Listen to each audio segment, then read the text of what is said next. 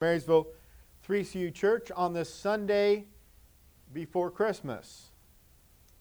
But you can't get much farther away from Christmas for uh, the Sunday before Christmas service because Christmas this year is on a Saturday. And so if it was one more day out there, it, it would be Christmas Sunday would be on the other side of it. So it's a little unusual. Uh, it's not odd, it happens, but. Uh, but here we go. I thought today we talk about the Christmas story. That's the title of the message, The Christmas Story. Uh, for some, the story is old and familiar. And for some, it's kind of a have a fleeting understanding because of all the mixed messages that's out there and you know whether it's watching an animated uh, movie or a tv show or just by looking at some of the scenes of Christmas that are out there, if you haven't been in church, or maybe you weren't raised in church, or maybe you've just forgotten, some of the things kind of might tell you a story that's not necessarily biblical. I mean, how many wise men do you usually see? Three?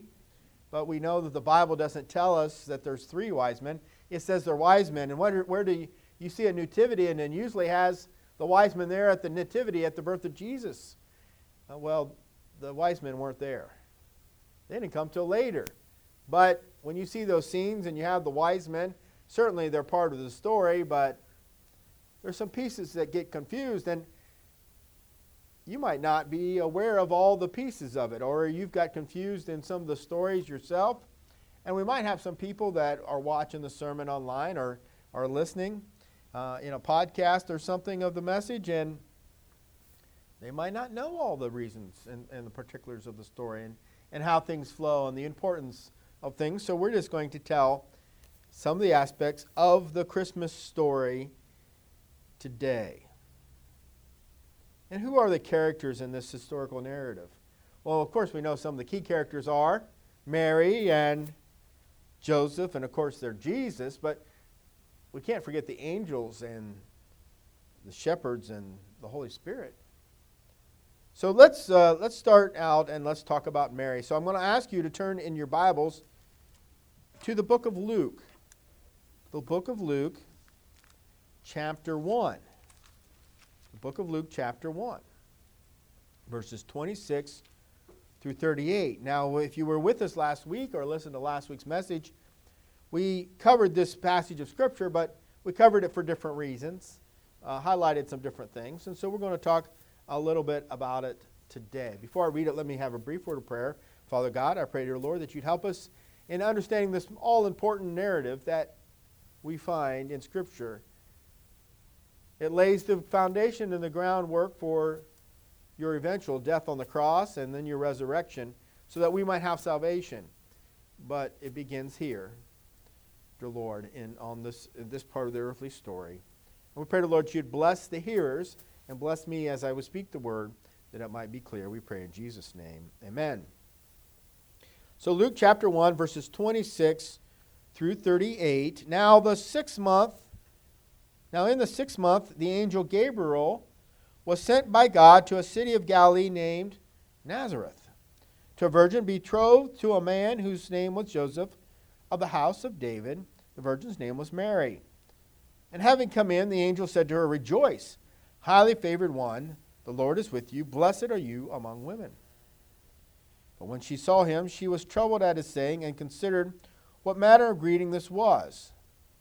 Then the angel said to her, Do not be afraid, Mary, for you have found favor with God. And behold, you will conceive in your womb and shall bring forth a son, and shall call his name Jesus. He will be great and will be called the Son of the Highest. And the Lord God will give him the throne of his father David. And he will reign over the house of Jacob forever, and of his kingdom there will be no end. Then Mary said to the angel, How can this be, since I do not know a man? The angel answered and said to her, The Holy Spirit will come upon you, and the power of the highest will overshadow you. Therefore, also that Holy One who is to be born will be called the Son of God. Now, indeed, Elizabeth, your relative has also conceived a son in her excuse me, a son in her old age, and this is now the sixth month for her who was called barren.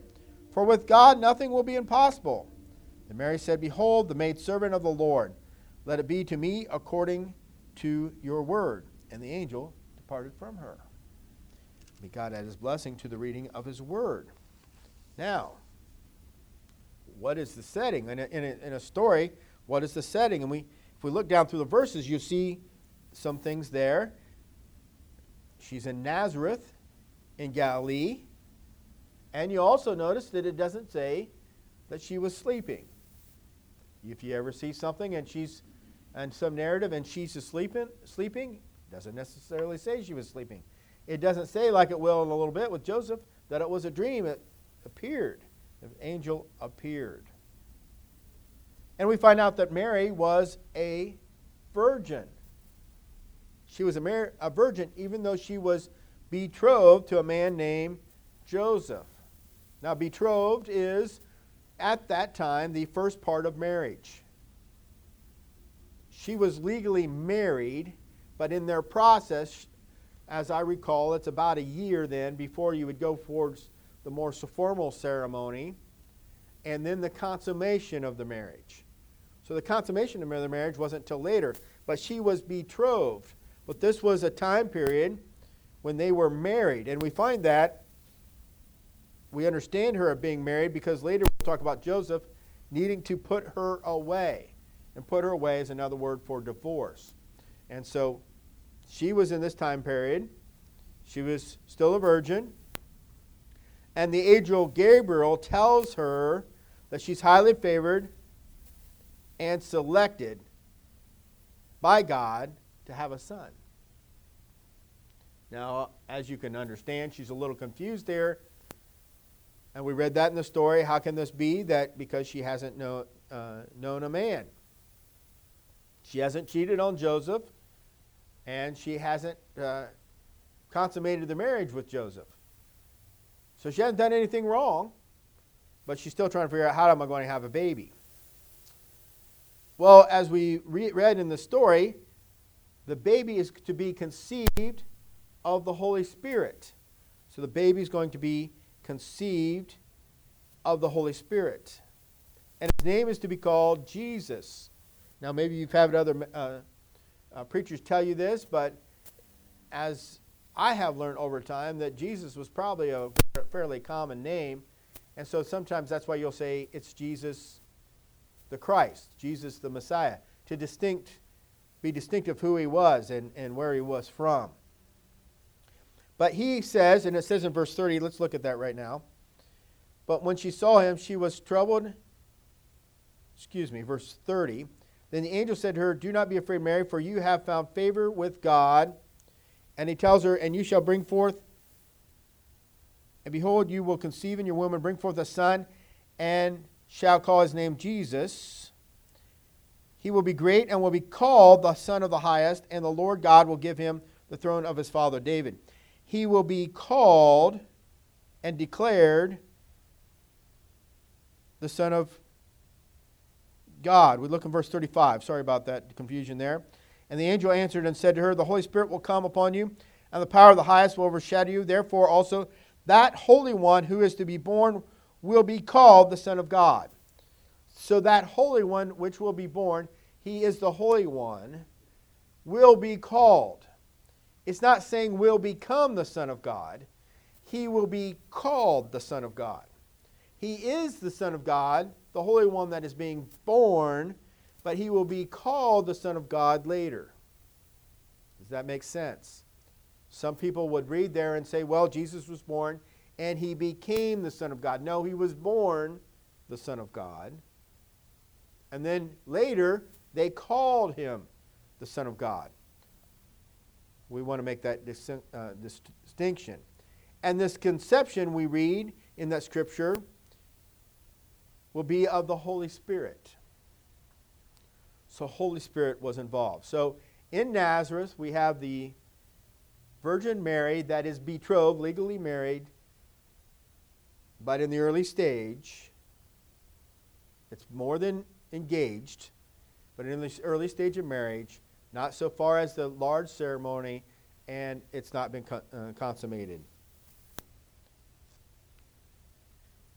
And we find that in verse 38, if, we, if you look there, Mary says, Behold, the maidservant of the Lord, let it be to me according to your word.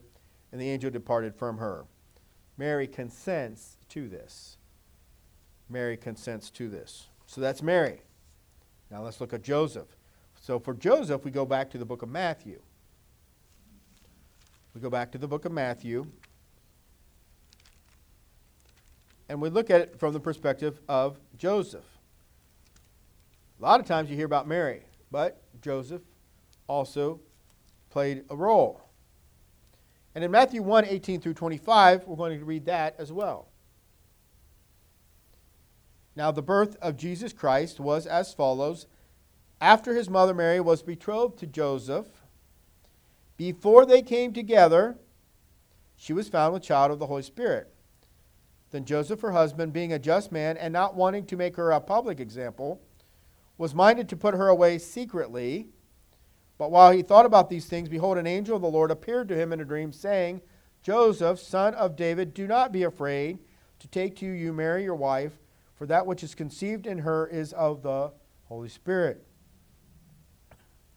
And she will bring forth a son, excuse me, and you shall call his name Jesus, for he will save his people from their sins.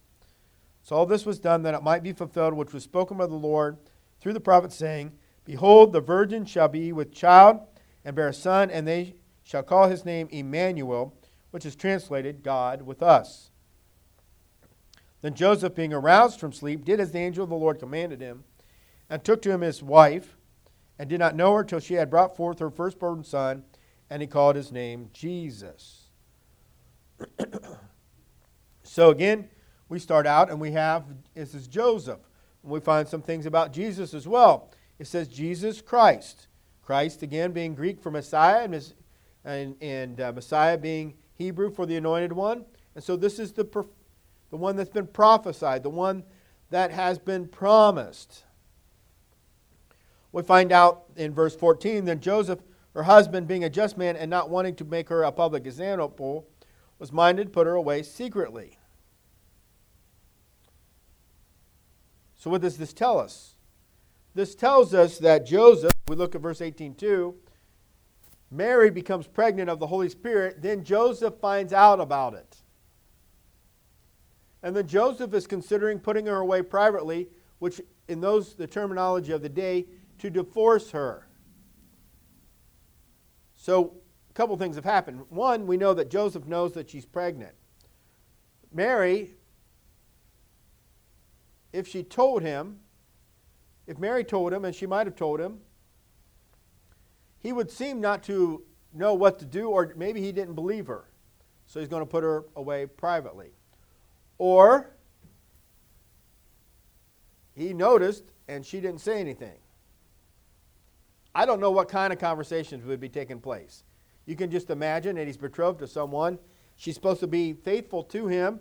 They're in a married situation even though they haven't consummated the marriage, but she's supposed to stay pure, and something's happened here. And I'm sure that if he, she told him the story, that he would be a little curious and wonder what has taken place, what is going on. But we find that the angel appears to him in a dream. So he does appear to Joseph in a dream and tells him about this child. And he confirms that it's conceived of the Holy Spirit. So if Mary told Joseph, then he might not have believed her. But here we have in a dream the angel confirming it to him that she, is, she has conceived of the Holy Spirit and that he is to move forward and not fear marrying her. And so Joseph accepts this, and he accepts whatever shame that comes with it because he takes her to be his wife. And the reason I bring that up is because everyone believes that this is Joseph's son. Because if you look in Matthew 3, in Matthew. Um,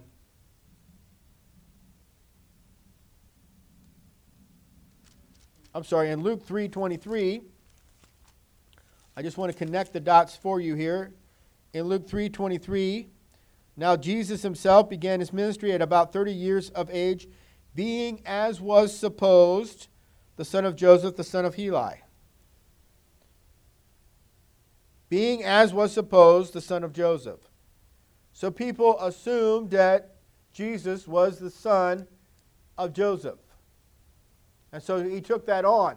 They didn't think that she had uh, she was pregnant by someone else. They assumed that it was Joseph's child. Now, we find some other things in the passage that, that Joseph finds out about. And she will bring forth a son, and you shall call his name Jesus in verse 21. For he will save his people from their sins. So we find out Jesus that uh, Joseph is to watch out over and provide for as the adopted father, as it were, will save his people from their sins. So it's fairly explicit that what is what is going on here and bringing that forward. And we find some interesting things then also. In verse 23 the prophecy from Isaiah 7:14 is fulfilled and it's quoted there. Behold the virgin shall be with child and bear a son and they shall call his name Emmanuel which is translated God with us. God with us. So Jesus is God with us. So Jesus is God. And so we find that in scripture as well. And we find in verse 24 that Joseph obeyed. Joseph obeyed. So Mary said, Yes, do unto me as you have said. And then Joseph obeyed as well. And then in verse 25, and did not know her till she had brought forth her firstborn son and called his name Jesus. Joseph did his part in not consummating the marriage so that she was gave birth to Jesus as a virgin. Behold, the virgin shall be with child and bear a son. He could have violated that, but he chose to leave her pure until after the birth and did not know her until she had brought forth her firstborn son. Mary had other children.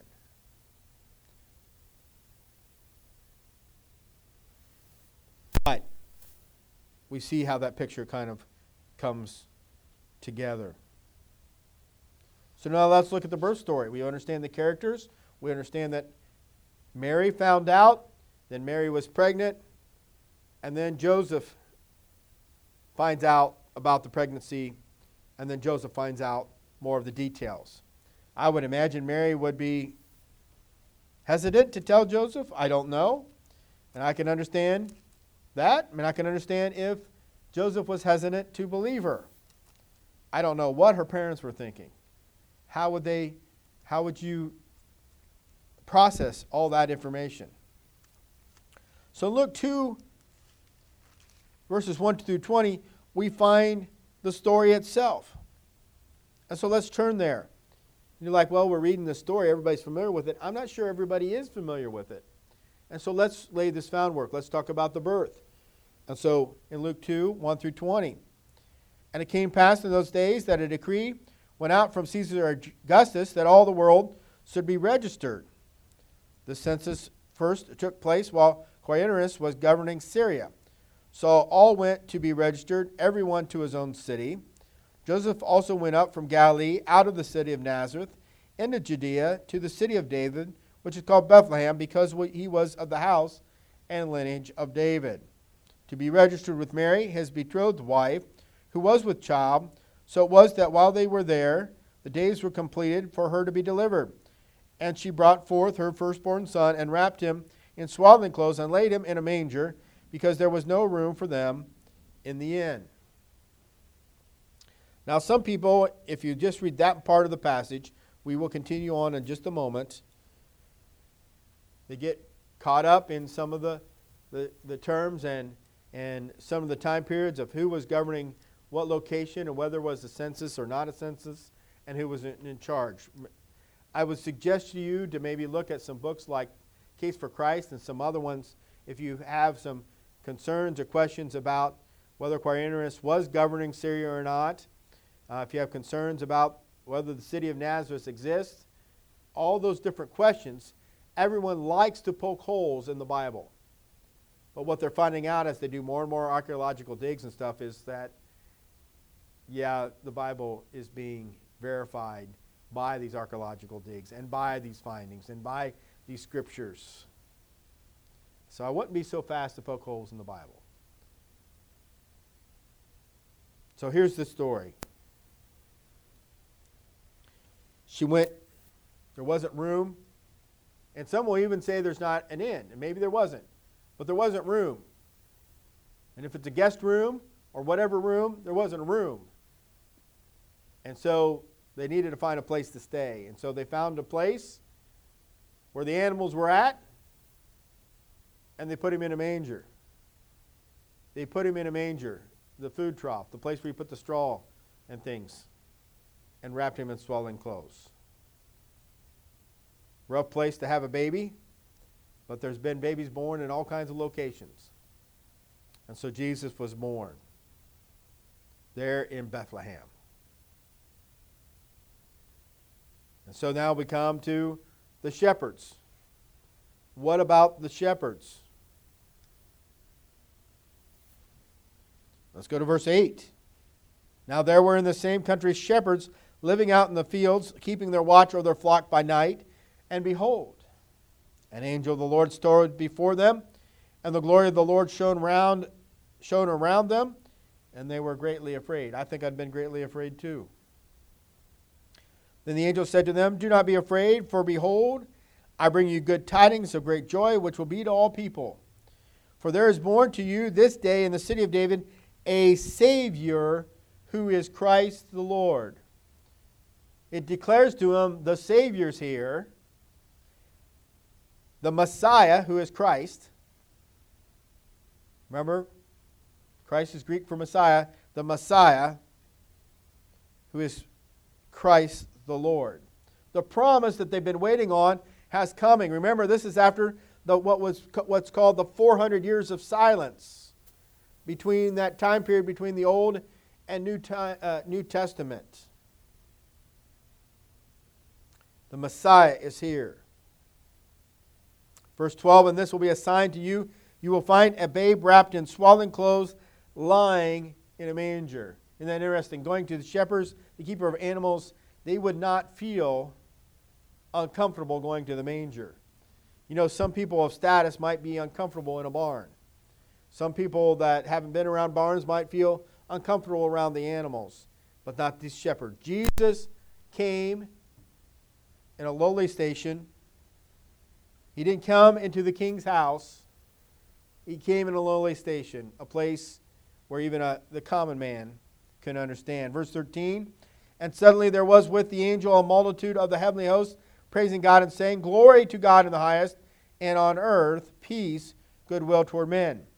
Verse 15 So it was when the angel had gone away from them into heaven that the shepherds said to one another, Let us now go to Bethlehem and see this thing that has come to pass, which the Lord has made known to, de- to us. And they came with haste and found Mary and Joseph and the babe lying in a manger. So they came on that night. He was still in the manger.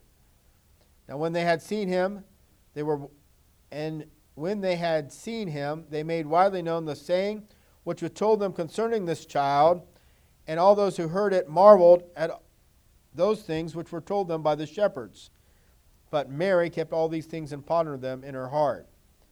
And the shepherds returned, glorifying and praising God for all the things that they had heard and seen as it was told them. Can you imagine?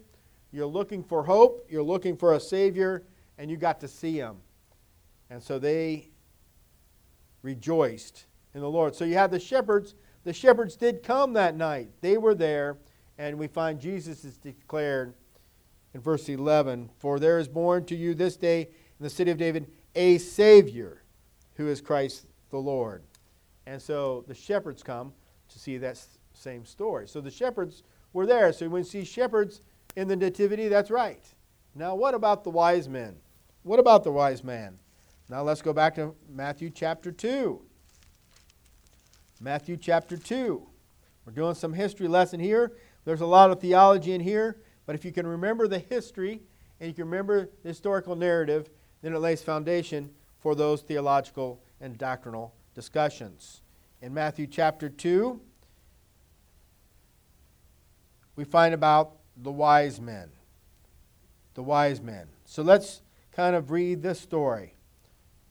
Verse 1 Now, after Jesus was born in Bethlehem of Judea, in the days of Herod the king, behold, wise men from the east came to Jerusalem. So, after he was born, saying, Where is he who has been born, King of the Jews? For we have seen his star in the east and have come to worship him. When Herod the king heard this, he was troubled, and all Jerusalem with him. Remember, Herod is little, always been, he's worried about his throne he kills off family members if need so to protect his throne. So now he's got another threat to worry about. Verse 4 And when he had gathered all the chief priests and scribes of the people together, he inquired of them where the Christ was to be born. So they said to him, In Bethlehem of Judea, for thus it is written by the prophet, But you, Bethlehem, in the land of Judah, are not the least among the rulers of Judah.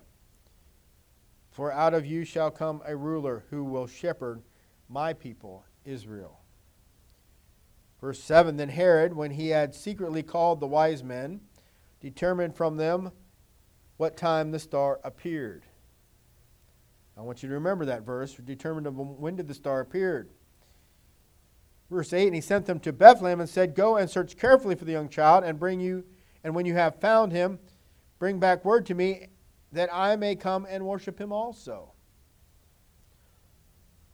When they heard the king, they departed, and behold, the star which they had seen in the east went before them till it came and stood over where the young child was. When they saw the star, they rejoiced with exceeding great joy. When they come into the house, notice there it says they came into the house. They saw the young child with Mary his mother and fell down and worshipped him. And when they had opened their treasures, they presented gifts to him gold, frankincense, and myrrh. Then, being divinely warned in a dream that they should not return to Herod, they departed for their own country under the way. And there you see there maybe why they came up with three wise men because there were three gifts gold, frankincense, and myrrh. But we don't know that there were three, but there were three gifts. So then you have the wise men come, they see him, and then they go back another way, being warned of Herod. Now what happens? Verse 13. Now when they had departed, behold, an angel of the Lord appeared to Joseph in a dream, saying, Arise, take the young child and his mother, flee to Egypt, and stay there until I bring you word, for Herod will seek the young child to destroy him. When he rose, he took the young child and his mother by night and departed for Egypt, and was there until the death of Herod, that it might be fulfilled, which is spoken by the Lord through the prophet, saying, Out of Egypt I have called my son. So, why would they flee to Egypt? He was warned of a dream, but why was he warned in a dream that he had to go to Egypt? Because Verse 16 tells us the answer.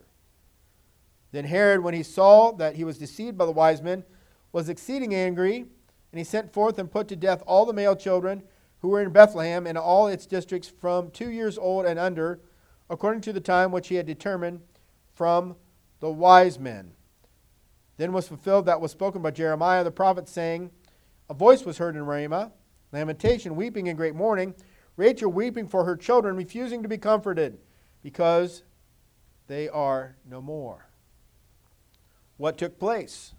Herod, threatened by someone trying to take his throne, is going to kill off anybody that is the threat. And who's he's going to kill off? These male that are two years old and younger. Two year old and younger. And you might think, well, what about a child? It's not like they're going to grow up, you know, Herod's age, but remember, they could have a child king, right? But why did he say two years and under?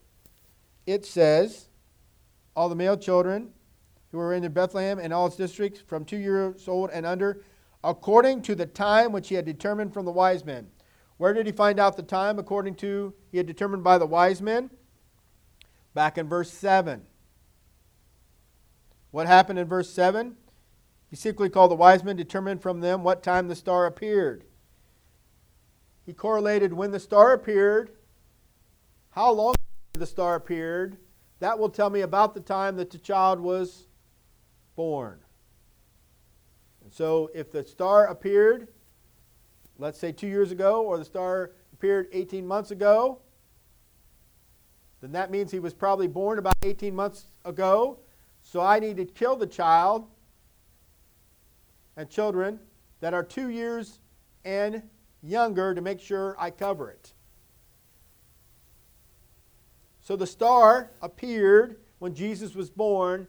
Then the wise men followed the star, star, told Herod about what time the star appeared. So Herod knew when the child, about what time the child was born, and then that's how he knew what age to kill and wipe out. And you see how those work together.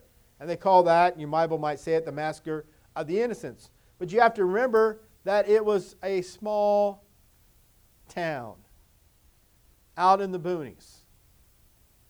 It's not like he killed all the two year olds in a large city, it's a small town. It might have, might have killed 10 or 20 boys. I don't know. But it was a small number.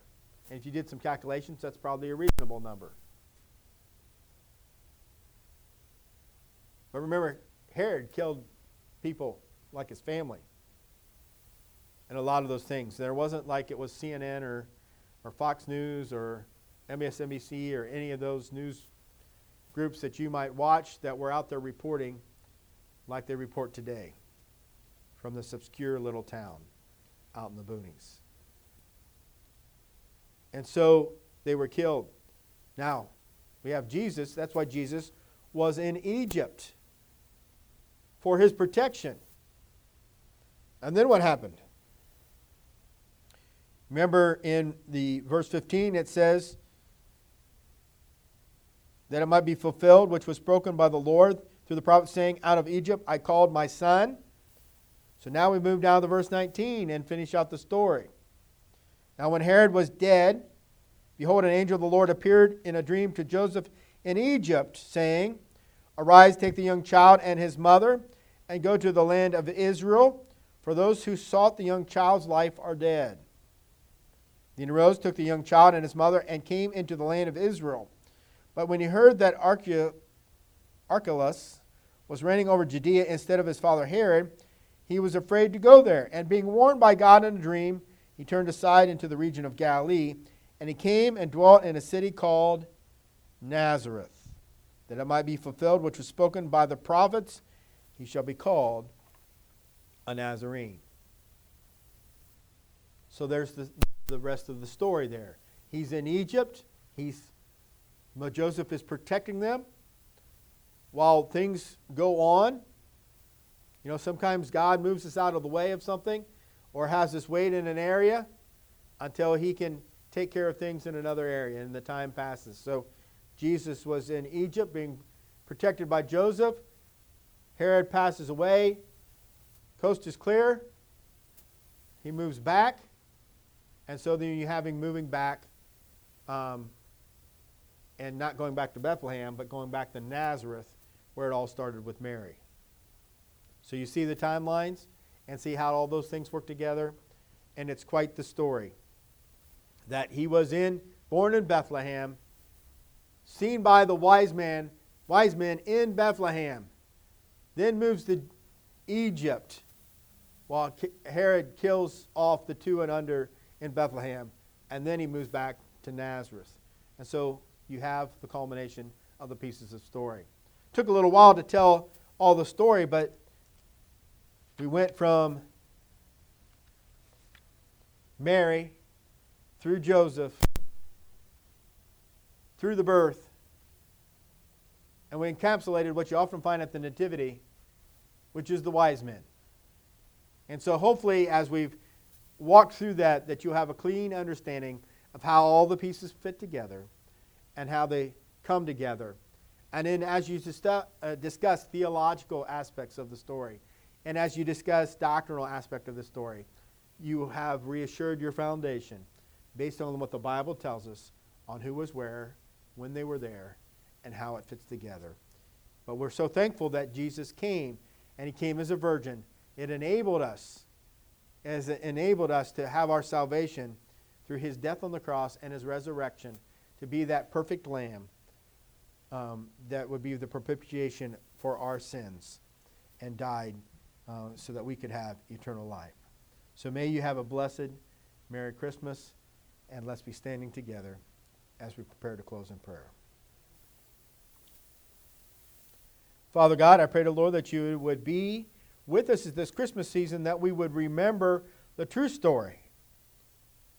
Regardless of all the songs we, we hear that would be to the contrary, that we might lean in and listen to the ones that tell the truth, that are consistent with Scripture, just don't have the, the jumpy tune, maybe, or maybe they do. But Lord, let us hear the truth and let us base our doctrine, our teachings, our beliefs on the truth. May our theology be based off the truth. And may we search out Scripture and have that understanding based on the truth of your birth. Bless us now, we pray. May we show your joy to others um, uh, throughout, that they might feel the blessings of God in this great Christmas time and the gift that you gave to us. We pray these things in Jesus' name. Amen.